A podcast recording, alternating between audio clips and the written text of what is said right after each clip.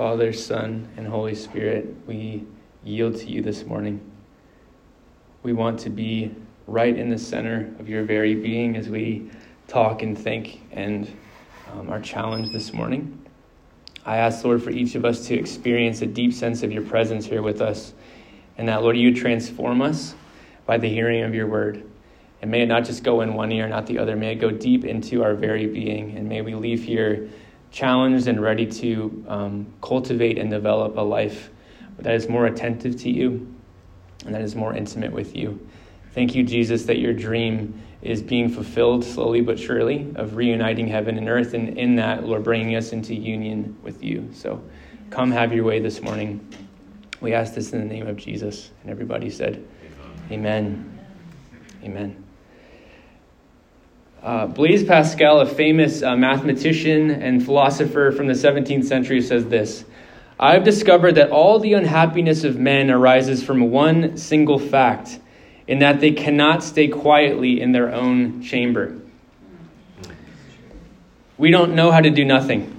We don't know how to be alone by ourselves. Recently, uh, about 10 years ago, there was a study done at the University of Virginia. Shout out to my homeland. And um, they did this test where they took various students and people and they asked them to sit alone in an unadorned, boring room for only six to 15 minutes. No phone, no books, no writing utensils. They just had to sit there and stare at the wall and, the, and be entertained by their own thoughts. And no surprise, they found this torturous. They hated it. And so what they did is they added another um, variable to their to their problem. They said, uh, actually, we're going to give you the ability to administer to yourself an electric shock. And so mid, this, they did this midway through the study, and shockingly, 12 of 18 men gave themselves the shock during the thinking period, along with six of 24 females. People would rather be shocked than sit alone with their own thoughts. The investigators write this What is striking is that simply being alone with their own thoughts for 15 minutes was apparently so aversive that it drove many participants to self administer an electric shock that they had earlier said they would pay, pay to avoid. This study, what it does is it illustrates the difficulty we have as individuals to sit still and do nothing. We take our phones to the bathroom. We have the TV on as we fall asleep. We podcast when we're driving. We can't sit still. We can't be with our own thoughts more often than not. Our days off are filled with busyness. Our to do lists or honeydew lists are full to overflowing. We fill up any silence with chatter, whether our own or someone else's. We can't stand doing nothing. We can't stand being with our own thoughts. Let's think about this in terms of relationship, though. So, when you first get to know someone, imagine I just met you. I haven't met you guys yet. Imagine where after I said, Hey, do you guys want to go on a six hour car ride with me? Probably be like, No, I don't want to do that. And if you did say yes for some strange reason, we would probably try to fill up as much of that silence with talking, right? We wouldn't we'd, we'd be asking all kinds of questions, we'd be making stuff up. I mean, like just filling up the silence because we can't just sit there because we don't know each other well enough yet. And then think about, you know, some of your closer friends. You could do that same road trip and maybe you talk for most of it, but then there'd be times of silence. And then if you really get to know someone, imagine your spouse or your best friend or um, a brother or sister, you could probably do that six hour trip and not talk at all if you really wanted to. So the more we get to know someone, the more comfortable we are with silence, the more comfortable we are being ourselves, being seen as we are, showing up in sweatpants with our teeth unbrushed Josh Ross style. Oh, come on, he's not even here. That's fine. He knows it's true. But that says something of Josh. He's comfortable in his own skin. So we see this playing out in our relationships, right, guys? So obviously, this has this, it can mirror or map onto our relationship with God. And so this is what we're going to get into the, the heart of what we're talking about today silence and solitude.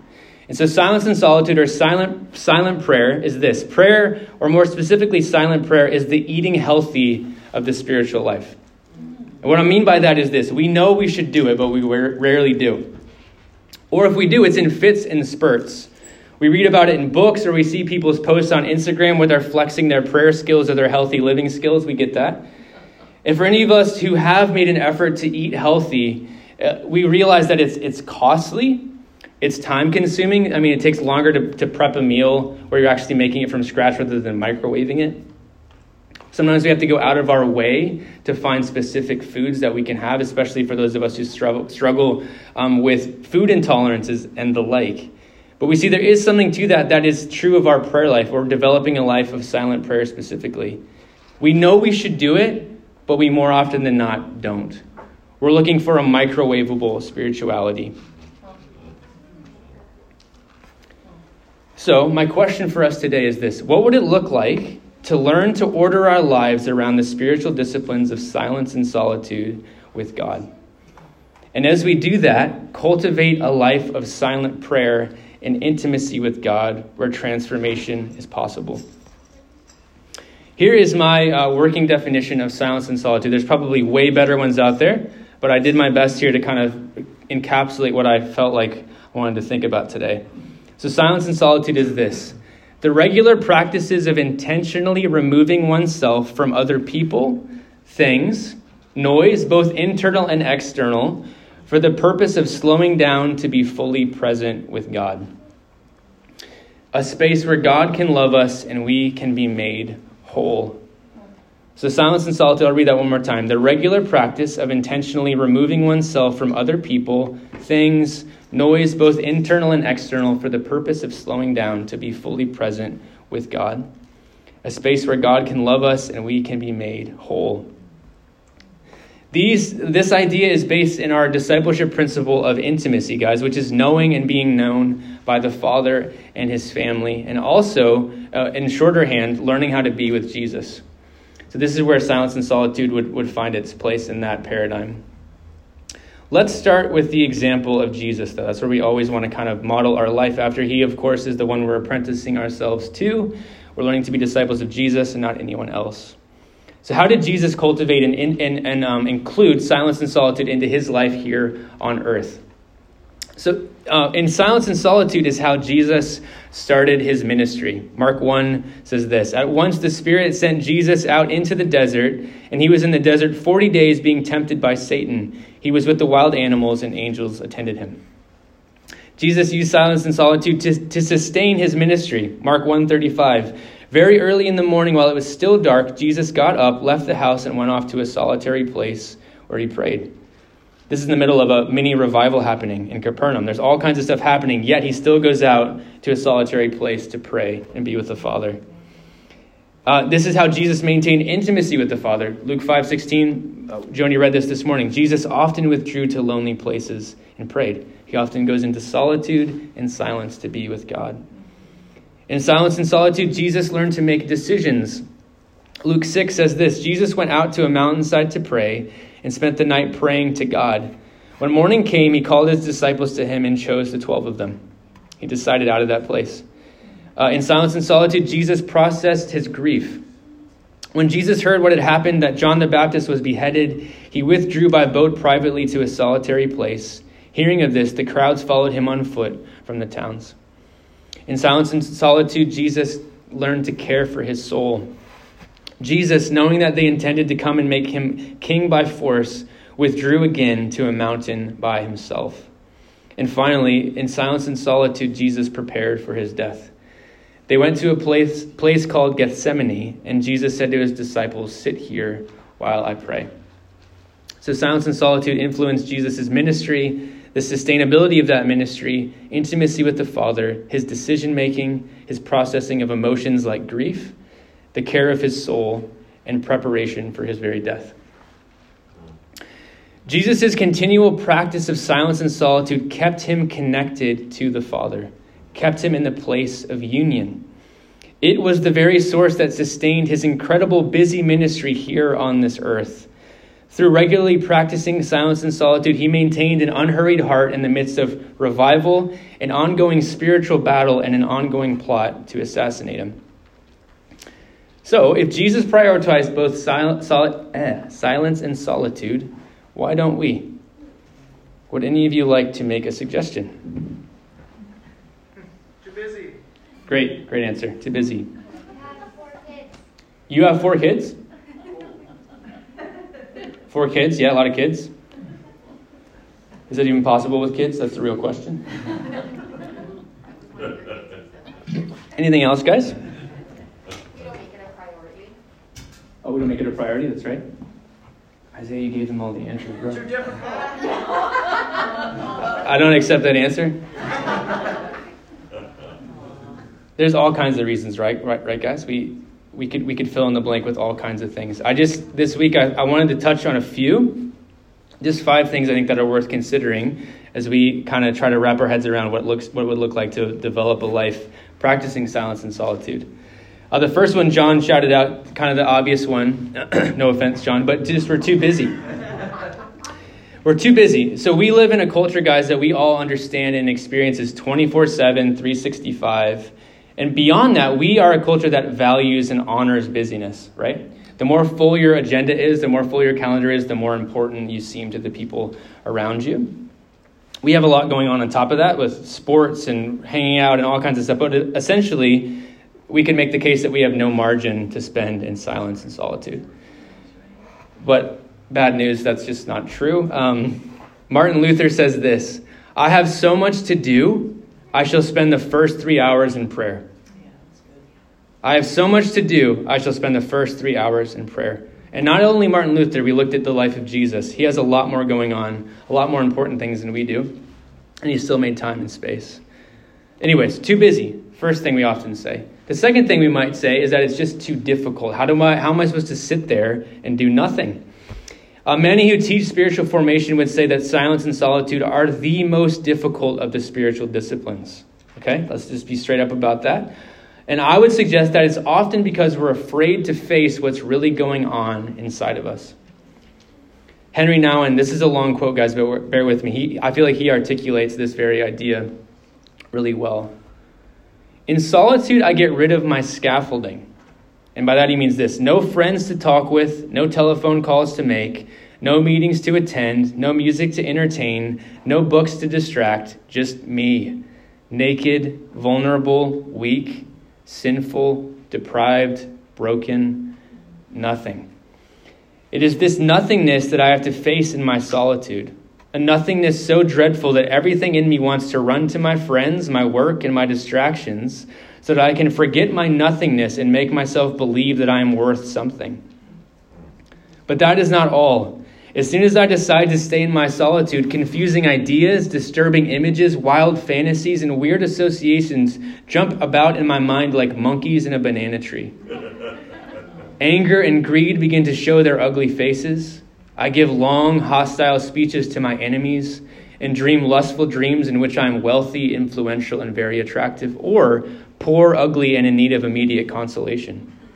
Thus I try again to run from my dark, the dark abyss of my nothingness and restore my false self in all of its vain glory. It's difficult to sit in silence and solitude for these very reasons, but that can't be enough to stop us. Number three, potential reason why we're too, we don't practice silence and solitude is this we don't understand the purpose. We may view it as a task only to, to be undertaken by the spiritually elite, like monks and nuns, or people that don't have children. Not for us here in 2021. That, that surely can't be the case. Or maybe we misinterpret it as, as modern day mindfulness and we're a bit afraid of it. We don't want to be new agey. But the difference here between mindfulness and silent prayer is that we're communing with a person who is Jesus. Well done. And the object of mindfulness is actually just better psychological and physical health, both, both of which are important. But the object of silent prayer is communion with God Himself. So maybe we don't understand what it is. And this is a big one, I think, especially for people who are wired like me. Number four is this we see our faith as performative. And what I mean by that is it can be difficult to think about not doing something for God. Like, what, what am I supposed to do? I have to, I have to prove to you I'm worth hanging out with, or that I have something good to, to say or contribute. And even within our faith tradition of Protestantism, we're, we're often activists. We're often doing something for God. And so it's very difficult for us to just sit and be just as we are. What do you mean I'm just supposed to just sit there? Is often the question that runs around in my head as I'm doing this. Or am I doing it right? Am I doing it right? Is this right, God? Is this what you want me to do? Is this, is this how it's supposed to be? We see our faith as performative rather than relational. Imagine doing that with your friends. Like, am I, am I hanging out with you okay? Is this okay? I'm talking to you. Am I talking too much? Is this too much? Should I sit further away from you? Like, it just, it's awkward. We see our faith as performative. Another reason is this we, we underestimate or underappreciate the fact that we're in the midst of a spiritual battle. So, if this is the very soil for transformation, you better believe that the enemy, the evil one, is going to do everything he can to keep us busy and in the noise and chatter and clatter of our everyday lives. He's doing everything he can to prevent us from having the time to abide in Jesus. So, those are five potential reasons, guys. There's all kinds more. But here is the good news. The good news is this in silence and solitude, we enter into the very relationship which is the core of all the cosmos the Father, the Son, and the Spirit relationship. And what we're doing is we're engaging into an eternally ongoing conversational dance that's happening between that Father, Son, and Spirit. We're invited into this loving relationship that has existed from before the foundation of the world and will exist on into eternity. We're invited to come and be with God. And here's the good news of the gospel. Through what Jesus has done for us, now that we have been that we've died with Christ, we've been buried with Christ, and we've been risen with Christ, we're able to come into that relationship and sit still just as we are. Just as we are, not as we should be, but as we are. And what we do here is we cling to Jesus. We, we, we cling to his righteousness. We remember that his righteousness has been exchanged for my sinfulness that I'm hidden with Him, that I'm resting on His finished work, not on my own unfinished projects around my house and my heart, those things. We forget often that God is always for us, that He is waiting there with open arms. Too often we do this. Minister Marjorie Thompson says it this way Our twisted inner logic, often unconscious, can convince us that we are too bad even for God to forgive. We hold God's mercy hostage to a determination to punish ourselves, and this is a truly human sickness of spirit. We don't allow God to love us. We keep him at arm's distance. We forget the good news of the gospel. He invites us to come sit still just as we are. As we do this, there's a transformation that takes place in our identity. Because what we see is that in silence and solitude, this is the place where the false self goes to die. The false self dies in silence and solitude, and your true self in Christ begins to be formed in you. We emerge from silence and solitude better for the relationships that God's called us into as human beings. We're better for our community because we emerge more compassionate, sensitive, attentive, and aware of others. We learn that from God, who is aware, he's, self, he's, he's, he's always aware of the other rather than just himself. And this launches us back into our mission of renewal and partnering with God in, in, the renewal of all things. Because being with God fills us so that we have fuel to do for God. This is the good news. How's everyone doing? Okay. So, how do we do silent prayer? How do we do silence and solitude? And I'm, I, I guarantee you in this room right now, there are a lot of things that it came out already that are going on in our head Potentially, I'm a mother of four at home and I homeschool. How am I supposed to do this? Or I run my own company. Or I'm really, I really am busy, Tom, I promise you. Or I'm afraid. Or I'm an extrovert. We could have all kinds of reasons why, or trying to figure out through your own paradigm. But I would just remind you and want to bring you back to the very question we ended with last week What do you want? What do you want? Here's the truth, guys. If we really want to be transformed and made whole, this practice is the way to start. Uh, in, in, the beginning, we started reading Psalm 62, and there are two, two phrases that, that I wanted to just focus in on. And the first one is this we're to wait in silence. And the second one is to pour out our heart before God. That's what we're going to begin to do as we learn how to live a life of silent prayer. And of course, the most famous scripture to probably kind of summarize this whole idea is Psalm 46:10. Be still and know that I am God. Be still and know that I am God. My kids, uh, my wife had this brilliant idea for our younger kids who have a hard time kind of self-regulating sometimes. And she put a jar, she filled up a jar with water and food coloring, and then put a bunch of um, glitter and stuff in it. And then when she, she showed them, like when you're, when you're feeling anxious, this is what it's like inside you. All these things are swirling and whirling and burling. And it takes a while for those things to kind of settle to the bottom. And that's what I think we're, we're going to try to realize as we practice this whole thing of silent prayer is that there's a lot of things going on inside of us. And throughout the process of spending more and more time with God, as we really are, that's, that will begin to settle into the bottom of the jar. We'll begin, we'll begin to be able to make sense of those swirling thoughts and emotions and feelings and fears and anxieties and hopes and dreams. That's what God is asking us into. Be still and know that I am God. So I want to what I'm going to do, guys, in closing, is I'm going to talk through just a few basic points, um, just overview things about silent prayer, and then talk through just a basic way of doing it. There's all kinds of different ways. I've been doing lots of reading about this. This is just how I've been trying to practice this over the last little while. And I've actually printed this off for you. So take it home, and um, I have a challenge for us with some questions at the end for your week ahead too. But just just a, a few brief thoughts on silent prayer, and then we'll walk through some practicals and then we'll close together in prayer. So we, we started off talking about the, the dream of Jesus is what? Union. Thank you. Union with you. The, the whole idea, all this is about relationship, not performance. And so as we're thinking about silent prayer, I want you to guys to keep this in your in the, the forefront of your imagination and your mind. This is not a technique. This is about relationship. Okay? The second thing is this have grace for yourself. This isn't a pass fail situation for people who are wired like me. This is good to know. Uh, the point is just to show up. It's not like you did it right or you did it wrong. The point is to be with Jesus. Okay? Here's, here's a disclaimer you will most likely be bored. Okay? And uh, don't shock yourself like, like the, the study at UVA, but learn how to be bored with God. Okay, that's the point, right? Is learning to live life with God. So learn how to be bored with God. And this is, I, I guarantee this, you will definitely be distracted. Millions of things will pop into your head. I, I love the, the, the way that uh, Henri Nouwen talks about monkeys in the banana tree. But you're going to think about who you should have emailed, who you're mad about, who you're mad with, what you're supposed to be cooking for dinner, um, what didn't happen, what needed to happen. The questions maybe are like, what, am I doing this right? All those types of things. You're going to be distracted. But each distraction is essentially an opportunity to return yourself back to Jesus. Okay? There's just a few things. So, how are we going to do this? What's a, what's a practical overview of practicing silent prayer? Uh, the first thing is we have to make time to do this. Right. Dallas Willard famously says, Time is made, not found. You're not all of a sudden going to find 20 spare minutes in your day. You need to make space and time to do this practice, okay?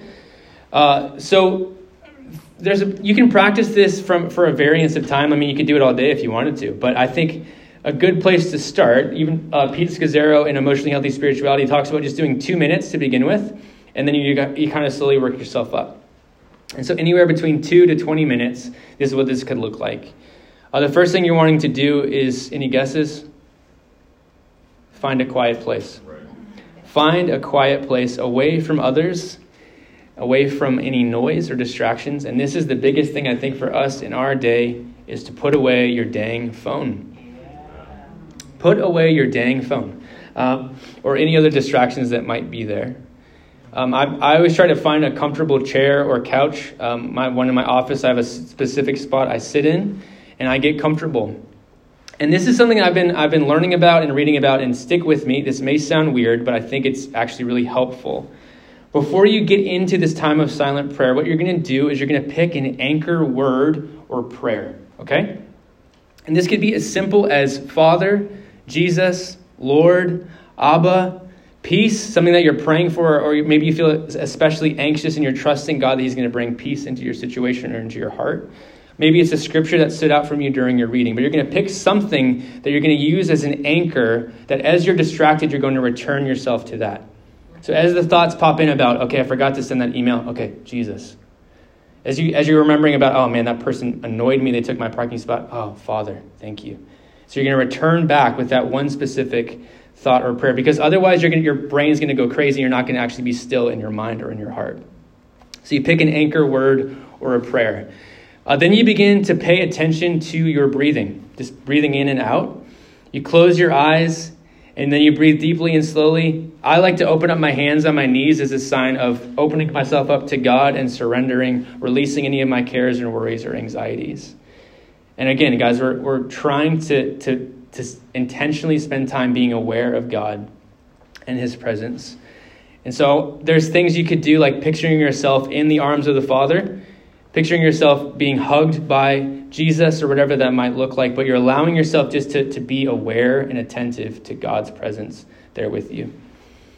And as distractions come up, you return to your anchor prayer Abba, I'm yours. You come back and you just keep doing that. And then sometimes, guys, it is an incredibly boring process.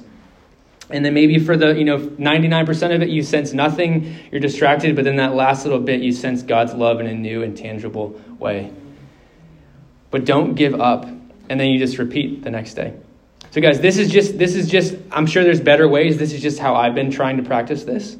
And so I would encourage you uh, to, to, to use these as kind of a guideline and just see what God has for you there. So, as we practice silent prayer, one writer puts it this way this is the core of all of our transformation into Christ likeness. Through resting under God's loving attention toward us by the Spirit, we are transformed. Just like Jesus did, God wants us to process all of our life inside a growing awareness of Himself and the love of God. Amen? He wants to make you whole. So here's my challenge for you today it's more an invitation than a challenge. Will you do this with me? Will you, will you spend the rest of 2021 practicing silent prayer in some shape or form? Um, for some of us, this could be a, the goal of just doing this two to three days a week, spending 10 minutes in silence in the beginning of the day or at the end of the day. Some of us who have more time, maybe we could do it every single day. Um, but what I want us to do is, is take this seriously, guys, where we're realizing that, okay, if we want these things, we want to be a disciple, we want to be an apprentice, we're going to have to learn to eat healthy, to go back to that analogy. We can't just talk about wanting to get in better shape or in better health, or we feel stuck or we feel out of shape. We need to actually make an effort towards uh, wholeness and health in Jesus. So as you do this, if you're on, if you're in, I hope you are. Um, I've come up with a few questions for us to journal and kind of process what we're discovering both about God and ourselves along the way. So I'd encourage you, if you guys journal or don't already, grab a journal and kind of process the days that you're doing this, a few questions. So the first one would be just kind of the date and time, uh, how much time you spent in silent prayer, what was your anchor prayer, uh, what emotions kind of rose to the surface, uh, what did you learn about God? Did you sense God speaking anything? And then the two two kind of ending questions: What was difficult, and what did you sense became easier this time than the time before? And then just kind of pay attention to what God's speaking to you in those times of prayer. There. The, the truth is this, guys, as we close. In Alliston, as it is in heaven, our vision, our mission as a church is only possible if we begin to make space in each of our lives for silence and solitude with God. Okay? We have this big hope and dream and mission and an idea that we, we sense is from God, as scriptural, as biblical, but we need to marry that with this, this idea of actually being with God, slowing down to be with God rather than wanting just a microwaved spirituality. So let me pray for us, and then um, I think we're going to close there. Yeah? You guys okay? Yeah. All right, let's stand up.